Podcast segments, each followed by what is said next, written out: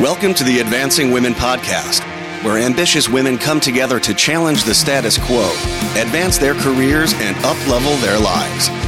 The Advancing Women Podcast is hosted by gender equity expert and executive coach, Dr. Kimberly D. Simone. Welcome, warriors, to the Advancing Women Podcast.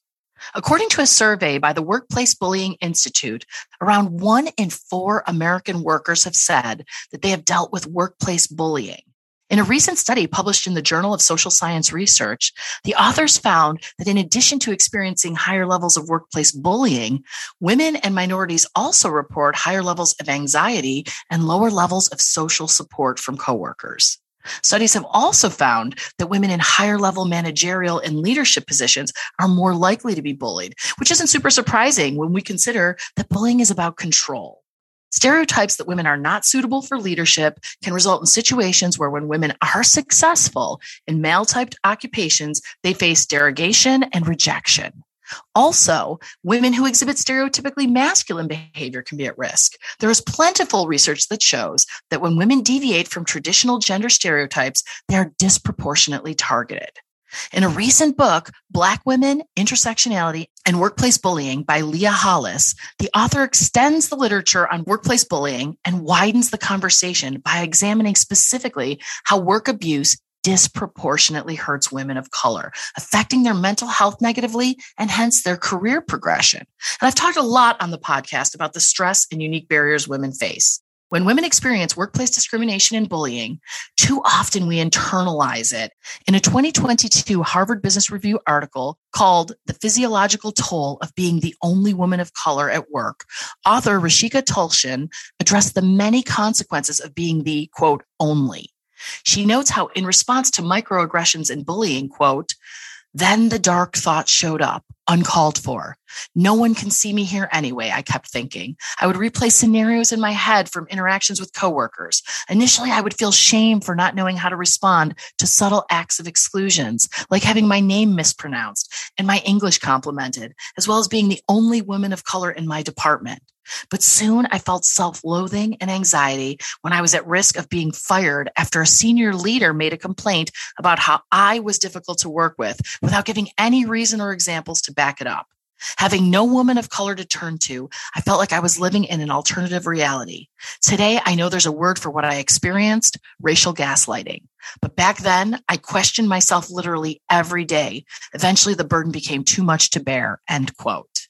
That is so powerful. And this is a conversation that we need to be having. And I am so excited today to have speaker and certified coach Zenika Chapman on the Advancing Women podcast to talk about how women can stand up against workplace bullying.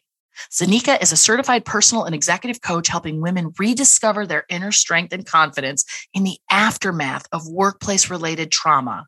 She is passionate about creating work environments that are safe and equitable.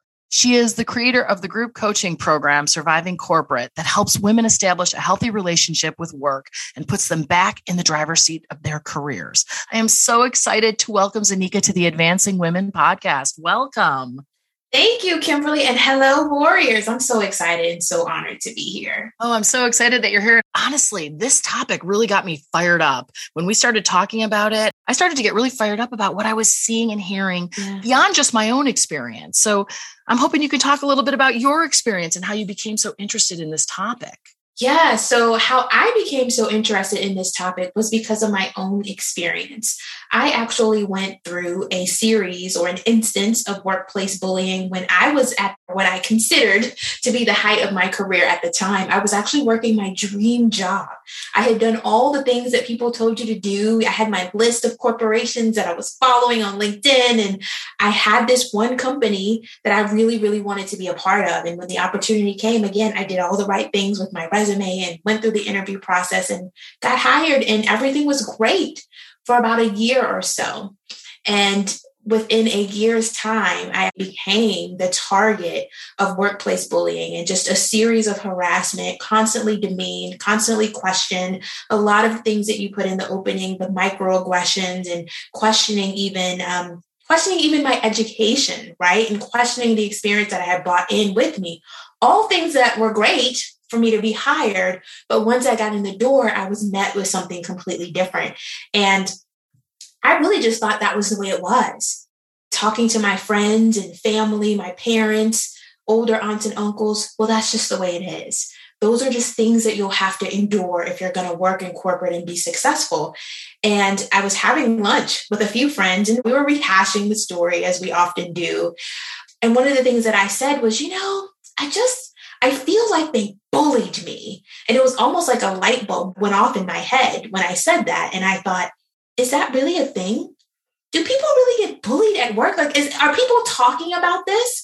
And of course, I Googled it and you can see all of the matches. I challenge anybody listening to this conversation, just Google it and see all of the things that get returned.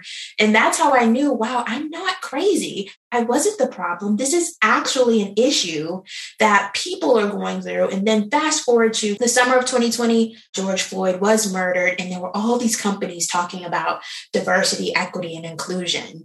And I was privy to all of these conversations from other women of color all across the country on these internet forums and, you know, situations that I would read and hear them talk about. And I thought, oh my goodness, how is it that me in South Carolina can be having the same instance as this woman in Detroit and this woman in Dallas, Texas, if this is not some type of systemic issue that is happening? And I actually clicked live on my phone and I went live on Facebook and I said, hey guys, I'm going to share this story with you.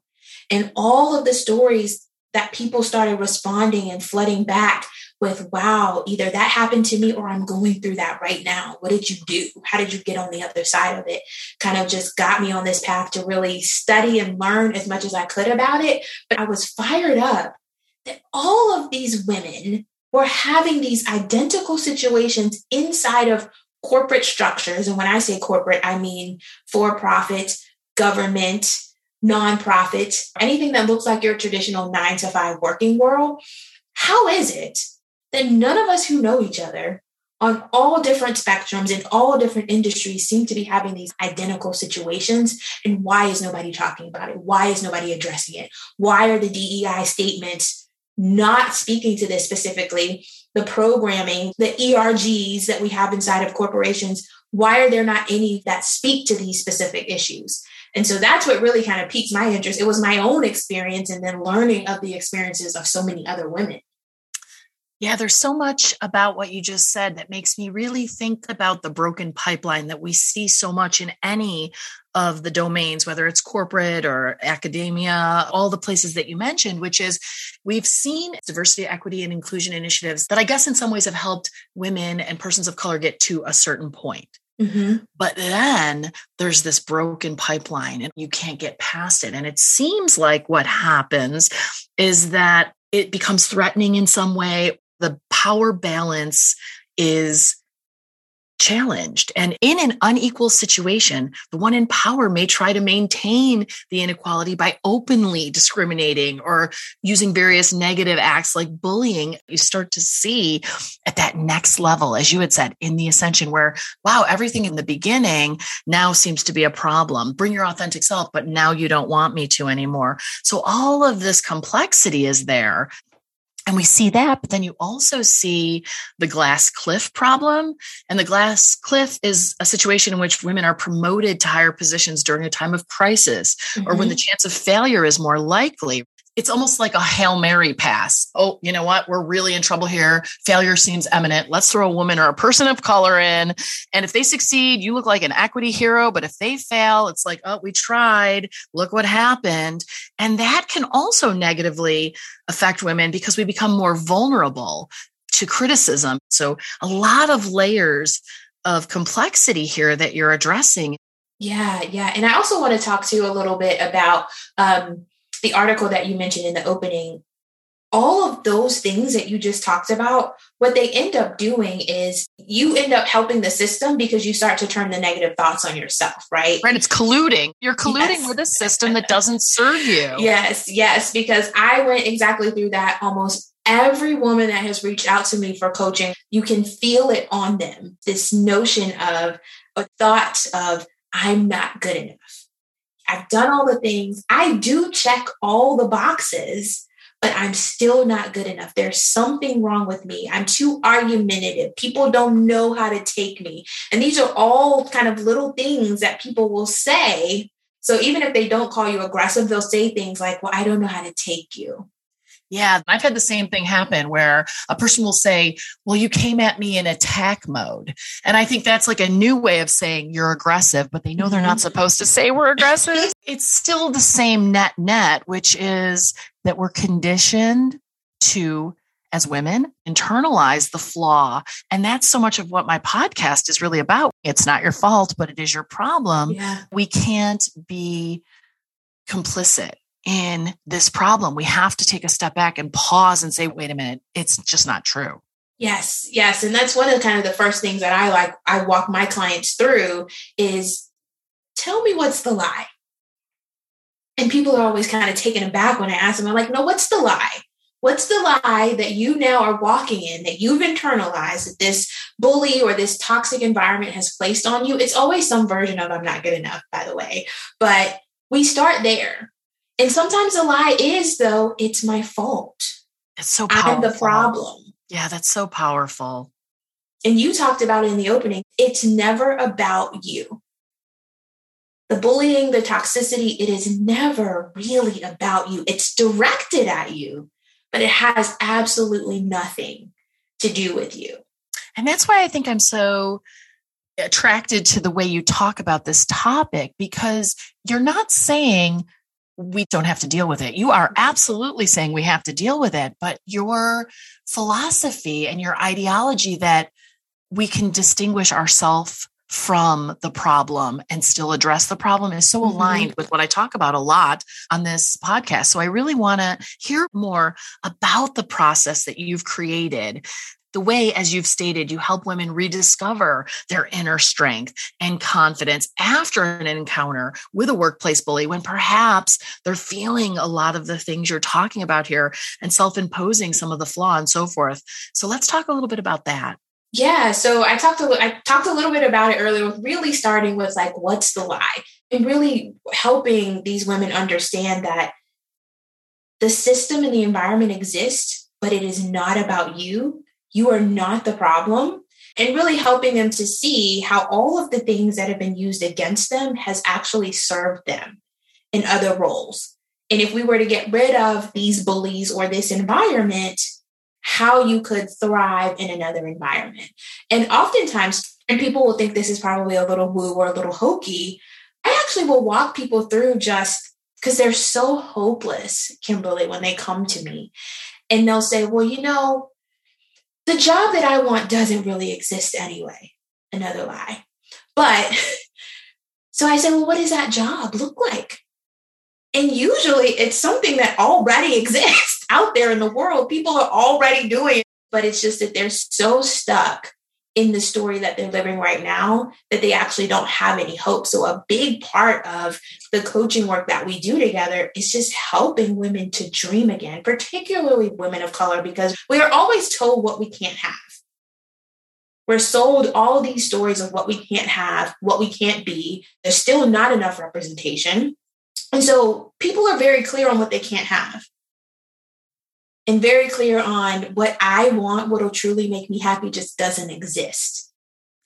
Yeah, that's so powerful. When you talk about how we start to not believe that it can exist, I think that's a consequence of the constant messaging of, oh, you're just complaining, which mm-hmm. is really a way to silence the voice of people from calling out distasteful social constructs that are hindering us. And if you get people to believe that it is what it is and what's the point in complaining, you can get to a place where people start to feel that hopelessness that you're talking yeah. about. So I do think we've got to tackle the hopelessness that comes when we start to believe that if we look at our reality or call out the inequities, that somehow we're not being practical or pragmatic, that that can have really devastating effects when we start to believe the problem is just too big for us yeah. to ever get past.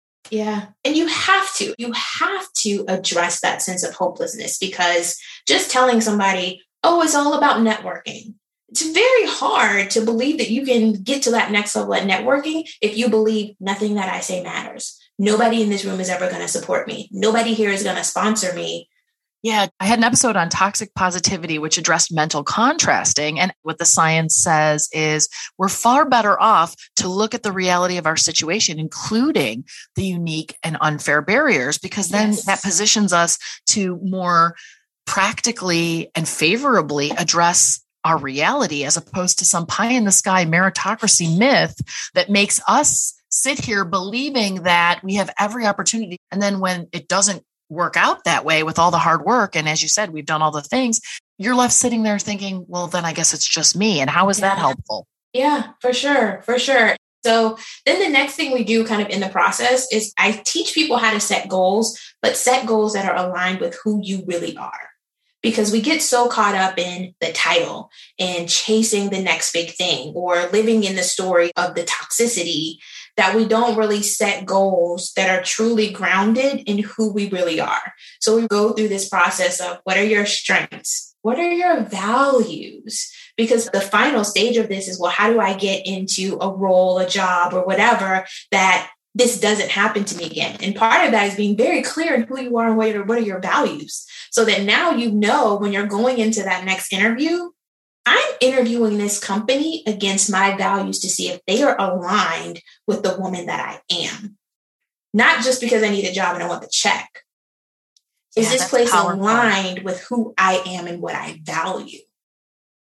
I think it also allows if you take that position and then the company falls short of delivering on who they presented up front, you can take a step back and say, no, this isn't about me. This right. is about a disconnect between who you said you were, what this was going to look like versus what it really is. And that is outside of me and outside of my fault and flaw. Right. And I also love that because it gives people a benchmark of I'm constantly checking this job, this company, this team against my personal benchmarks.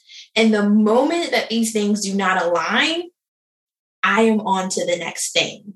I actually coached a client one time and she did not realize she had met her threshold with this company two years ago.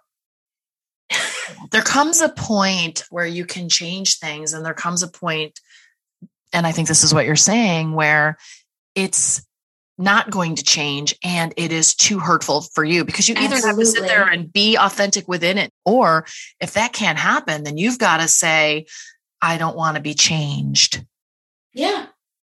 Because it will start to change you and, and, impact you. And what that also does too is when you have kind of your own personal benchmark now now i'm confident in who i am right? I can make decisions quickly about how I'm moving through the world, because this is not just about work. When you know who you are and you know what your values are, this is not just about where you get a paycheck. This is about how you do life and how you live life. And that's why I refer to the, the work that we do in Surviving Corporate as a detox program, because this is not the place for you to come in and hear, how do I get negotiating tips and how do I network? This is really a place where we can come in and say, nobody's going to ignore you and say, yeah, that bullying didn't happen. That doesn't happen. Right. The gaslighting. right. The gaslighting. We're going to say, no, these things do happen. Here are the tools to deal with those things. And here's a metric and a benchmark for which battles you want to fight, because that's also a part of this process. Not every battle, not everything that comes to me in my job in corporate America, I choose not to address it. And sometimes that's how you maintain your own level of sanity by knowing these are the things that I'm going to address today. This is what I got time for, and this is what I don't.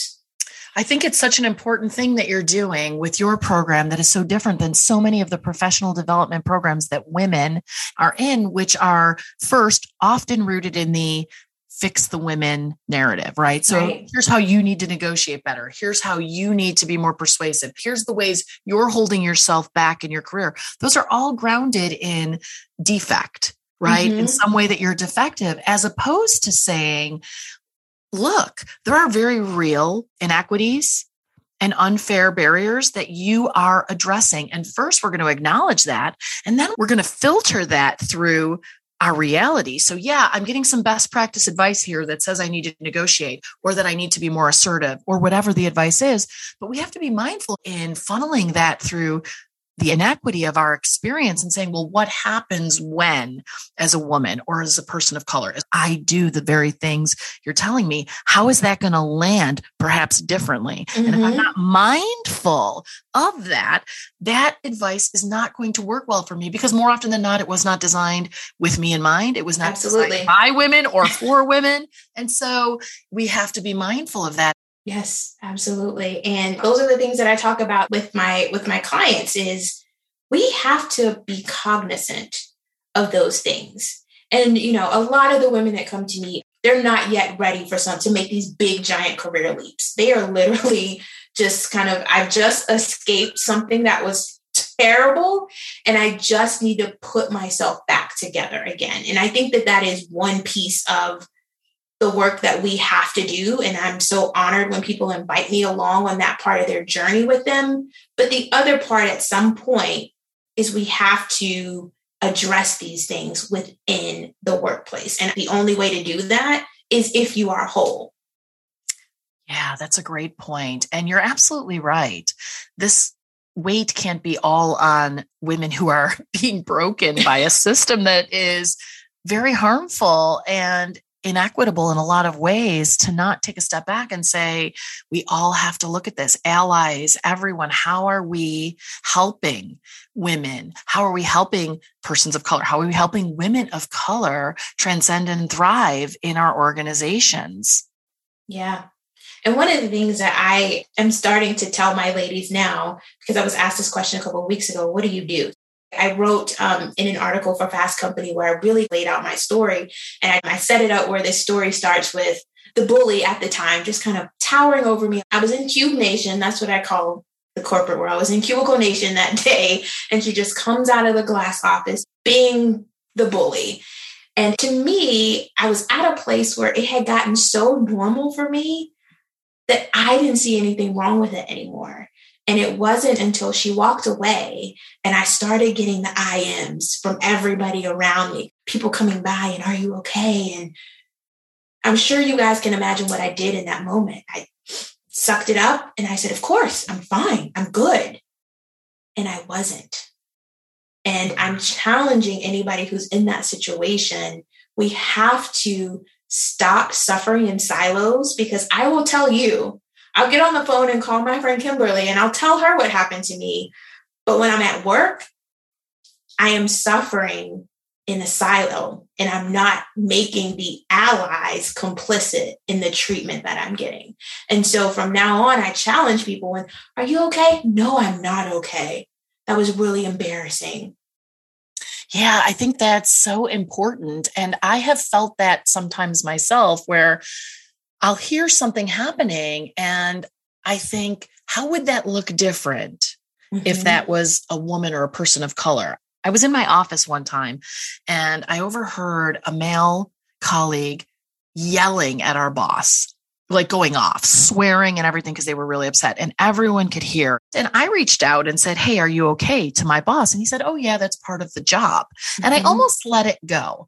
But I felt compelled to say, I don't think it's actually part of the job. Yeah. But I would like to offer to you this idea that if that was a woman yelling and swearing and coming off as unhinged and emotional, I think that would be so detrimental to their career, to their Absolutely. professional capital. And I don't think we always acknowledge how some people can make those mistakes or behave in that way. But for some of us, those things are so detrimental for our career. So sometimes, even in the moment of seeing it happen, to acknowledge if yeah. you're in the existing power structure, then one of the ways you can be an ally is to look at it and say, wait a minute, let me look at it through the lens of if someone who was not in the dominant power mm-hmm. were behaving exactly the same way, what would that look like? And that is, for me, the eureka moment to say, oh, hell no, that's not going to fly at all.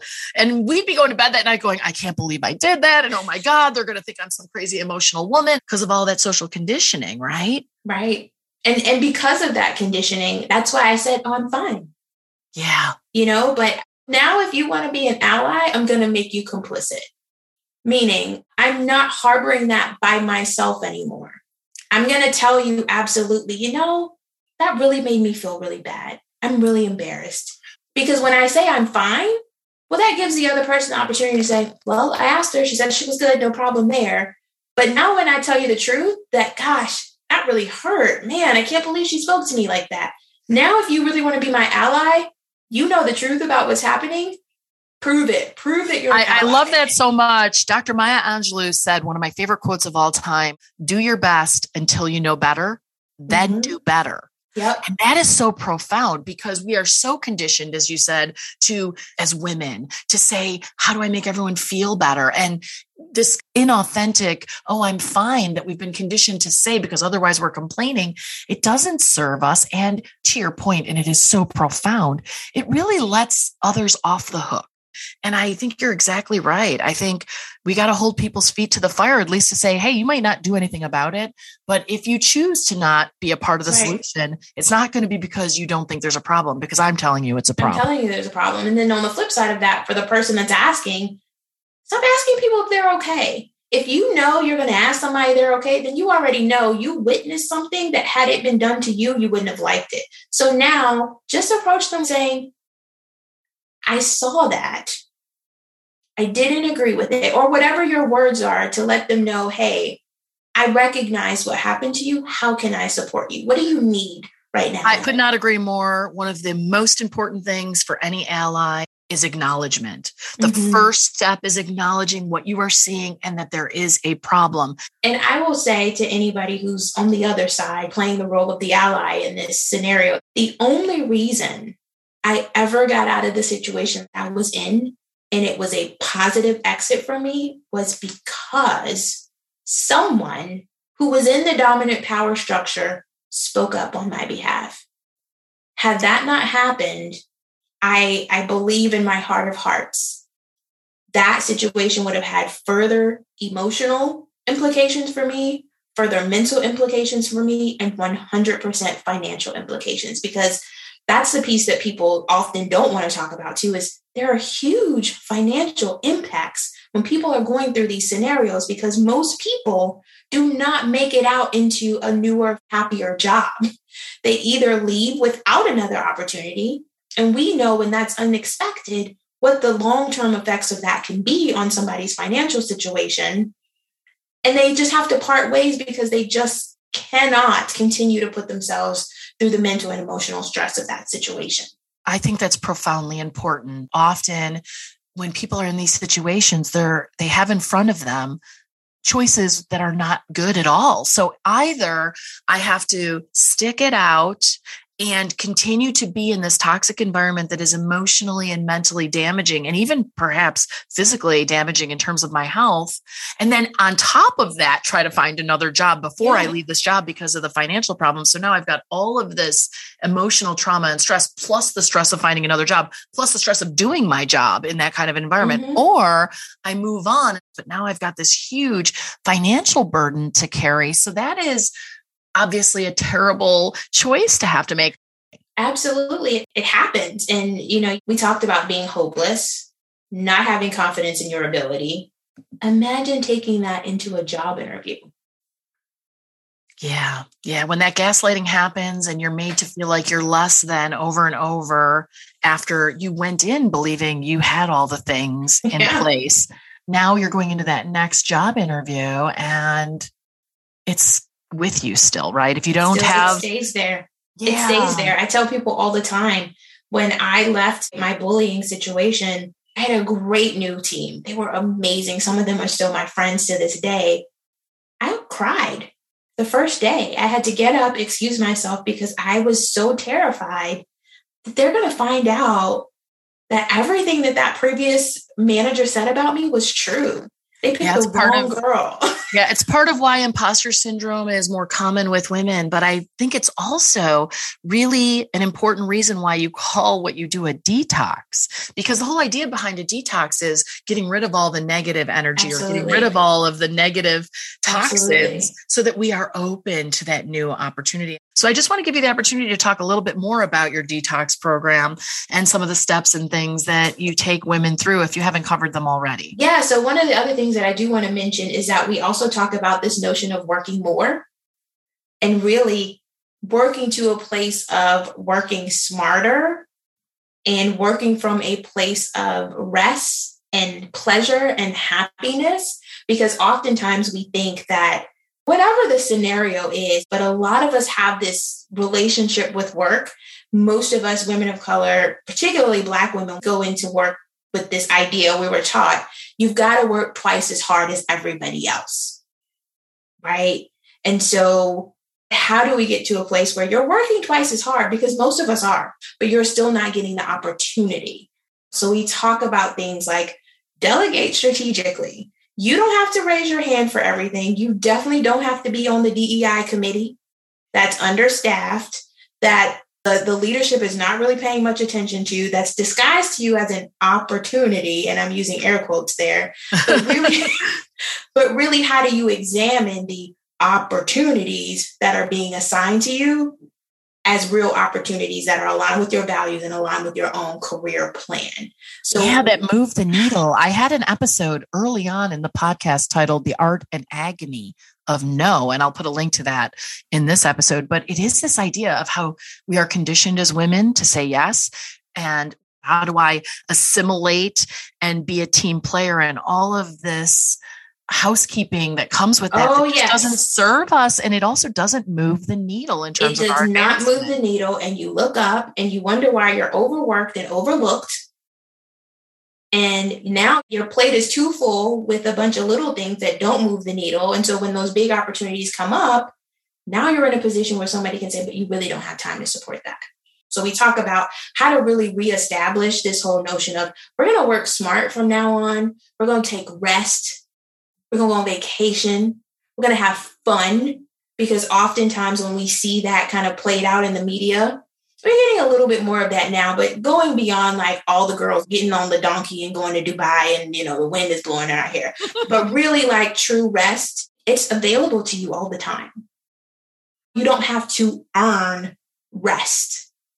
Yeah, that's profoundly important. It's especially true when and the data is really clear on this, especially women of color do tend to be over indexed in volunteer work, mm-hmm. uh, are expected to do more of the mentoring, are expected to serve on more of the uncompensated committees. So even just having somebody to talk that through with and to interrupt that and say, just because you want to change things doesn't mean you have to be doing an unfair share of things all the time. Because Absolutely. sometimes I think our passions are used against us that we're put in a position where our passions are used to exploit us for more free work. Absolutely. Absolutely. And so that's just a, another big component of the program that I am really excited about because I see it so often. We are doing all the things. And in addition to not being treated well at work, we're doing all the other things everywhere else. And so this notion of being the superwoman, it plays out at work too. We're raising our hand to your point for all of the things that aren't really moving the needle. They aren't aligned with who we are. And then you look up and you wonder, gosh, do I even still want this career anymore? Yeah, yeah. I have to tell you, this detox program you're talking about sounds incredible. So I'm hoping you can share with us how our listeners can learn more about you, but also more about this program because it's not enough to go at it alone. There's just too much stacked against us. So tell us a little bit more about how people can find out more about you and the types of programs you offer. Of course. And I would even argue you shouldn't be trying to go it alone. That's again part of the issue is that we are trying to do all of this work and healing by ourselves and really, that is also a byproduct of the system because it wants you to stay small, it wants you to stay shrunken, it wants you to believe that you are the problem. And I think really doing this work, and that's why I chose to do it in this way, in this group capacity, is so important so that you understand you are not alone. There are other women who are going through exactly what you're going through, and having the power of community, having another person that can hold that mirror up to you to say, Kimberly, what are you talking about? You're amazing. You're awesome. Go for it and do it. And we as a community have your back is incredible. If anybody is interested, if you've heard this and you want to be a part of this incredible group coaching program, the next cohort will open in spring of 2023. We are accepting applications. You can go to zanikachapman.com slash coaching or slash group coaching. And all of the information for Surviving Corporate is there. Just click the link to apply. There's just a very short application process. And that is just so that I can make sure you know that we've got the right ladies in the program i like to actually sit and spend time with you just so i get to know you you get to know me and we really can make sure that this is a good fit for you. One of the things that i also like to be mindful of is how close you are still to your bullying scenario because sometimes that can just impact your progress. So i do look for things like that. But it's an incredible program. I would encourage anybody to go and apply and we would love to have you next year Awesome. I will make sure for sure that I include all of that information in the show notes. But I also want to reiterate what you said about not being in this alone, because I do think part of the power of an oppressive system is having people self impose the problem yes. that somehow it's their problem. But of course, the biggest hindrance to not believing that is talking to others when you talk to others and you go, oh, wow, it isn't me. And so there's a lot of power in that. And each episode I end with what I call a manifest statement, pragmatic takeaway for how these conversations can manifest in our lives. And today I want to end with a quote that serves as a call to action because as you said, we are not in this alone and we need our allies as well. It is not the sole responsibility of those being bullied to help create the necessary change. It's a problem for all of us to address address, for all leaders to address, for all organizations to address. And so I'll share a quote by South African theologian and human rights activist Desmond Tutu, who said, quote, if you are neutral in situations of justice, you have chosen the side of the oppressor. If an elephant has its foot on the tail of a mouse and you say that you are neutral, the mouse will not appreciate your neutrality. End quote. We really need to attack this problem because it is so devastating, especially to women, especially to women of color. And we are all in it. So I'm so appreciative of the work you're doing.